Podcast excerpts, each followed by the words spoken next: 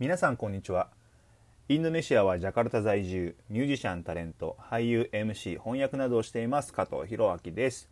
このラジオは日本インドネシアそしてアジアを股にかけて活動する加藤博明がざっくばらんにお話しさせていただく番組です。さて今日は一斉送信で送られてきた挨拶に返信する必要はあるのかインドネシアの著名人の意見から考えるというテーマでお話しします。え5月12日から1ヶ月間続いた断食ラマダンを終えて5月13日14日と断食明けの大祭レバランを祝っているインドネシアからこんにちは加藤博明です。ちなみに今年はえ5月13日がですねキリスト教徒にとってはイエス・キリストの昇天祭と呼ばれるイースターで復活したイエス・キリストが天に昇るまたそれを記念する祝日でこの祝日はイースターと連動した形で移動祝日と呼ばれていて毎年こう日程が変わっていくんですね。でたまたま今年は断食明けの大祭レバランと同じ日だったんですよね。なので SNS でイスラム教の人もキリスト教の人も互いに祝日をお祝いしているみたいな投稿とか写真とかがあってすごく心温かい気持ちになりました。うん、ということでこの流れで今日も断食明けの大祭レバラン関係のニュースを一つ紹介したいと思います。思わずねこういやわかるわーってなってしまう記事で日本でももしかしたら起こりうるのかなと思ったので紹介したいと思います。でまずはですねメールやオンラインでの挨拶が普通になった時代っていうことでお話したいんですけどこれはインドネシアでも日本でも変わらないんですけれども現代はもはやメールで新年の挨拶とか断食明けの大祭の挨拶をするってことがもう当たり前になってるんですよね。で日本ではお正月に年賀状を送るっていう習慣がもともとあるわけじゃないですか。で僕もまあ子供の頃はあのクラスの友達とかお世話になった先生とか親戚の人たちに年賀状を書いたりしてました。大人になってからもねすごくお世話になった人とか手書きで年賀状を書いて送ったりしてたんですけども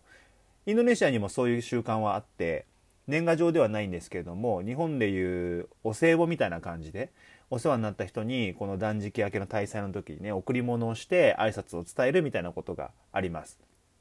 でこれは実際には現在も行われていて僕もいろいろもらったりしますし逆に送ったりもしています。でも年賀状と同じくですねこれには高いハードルがあって相手の会社に送るって場合はまだいいんですけど相手の家の家に送りたいとなった時に家の住所をゲットしようと思うとなかなかねこれ切り出すのが難しかったりするんですよ。でプライバシー云々の話で家の住所を相手に伝えたくないって人はもうたくさんいるでしょうし現代ではね相手に住所を聞くっていうのは結構難易度が高いことだと思うんですよね。なので、まあ、メールや LINE であったりインドネシアだと WhatsApp っていうアプリとかであの挨拶を済ませるようになるっていうのはすごく自然な流れなのかなというふうに思うんですよ。そこでです、え、先日ですねインドネシアの歌手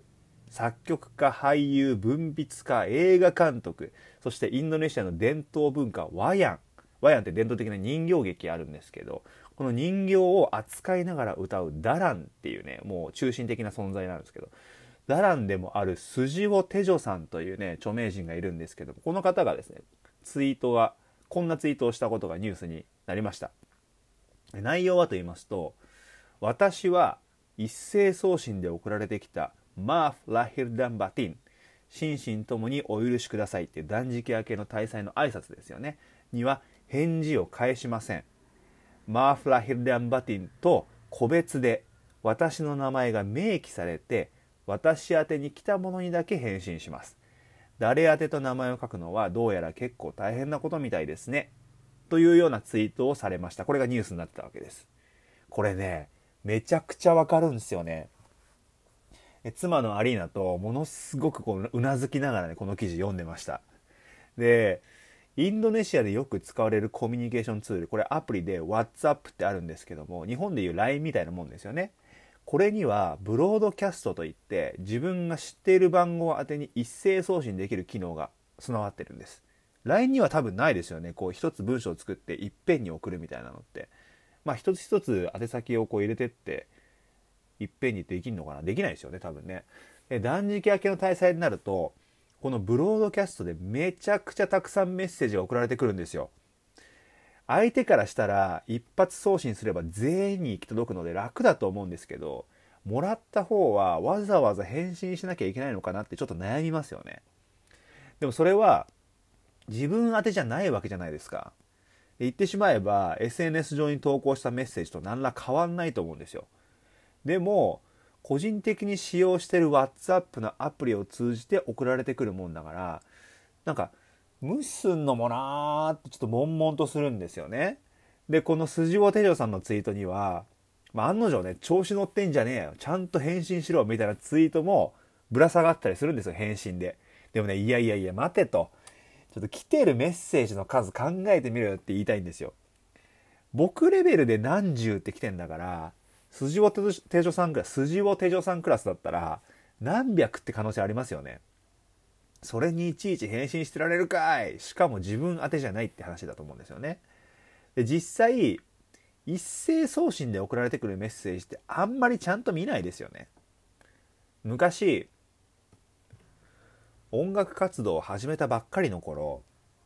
一斉送信でアドレスを何個も入れてライブの告知などしてた時があったんですよ。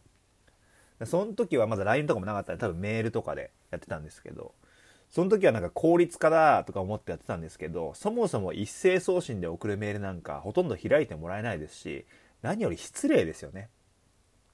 で最終的には友人からのもう無差別に送るの迷惑だからやめてっていうふうに言われてもうはっと我に返ったわけですよね。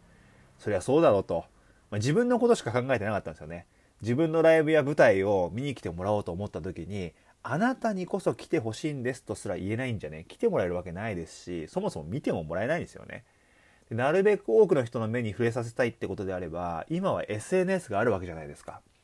なのでメールで送るとなればなおさらその人個人を意識して送らないといけないなっていうのは改めて思ってるところなんですよね。こういうニュースを見てだからまあ昔を振り返ってそういう時間もあったなその反省を生かして、まあ、この活動に生かしてきたわけなんでまた改めてそれを考え直してねこれから何か、えーと、メッセージを送るっていう場合はちゃんとその人宛てにね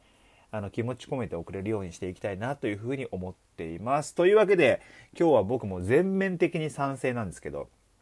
一斉送信で送られてきたメッセージには返信しなくてもいいんじゃないのというテーマでお話ししました。ぜひ皆さんの意見やコメントなども、まあ、ツイートなどで聞かせていただければ幸いです。ということで、えー、加藤弘明の楽曲がいろいろ YouTube 上に置いてありますので、ぜひぜひ眺めて聴いてみてください。それから、えー、日本語でインドネシア語の曲をカバーしているような動画もありますので、ぜひぜひ聴いてみてほしいなというふうに思います。そして毎週金曜日には定期ライブ配信ということで YouTube 上でインドネシア時間の夜9時、日本時間の夜11時から、えー、ライブ配信を行っています。ぜひぜひ遊びに来てください。ということで、あなたにとって今日が昨日よりちょっとでもいい日でありますようにお相手は加藤弘明でした。またね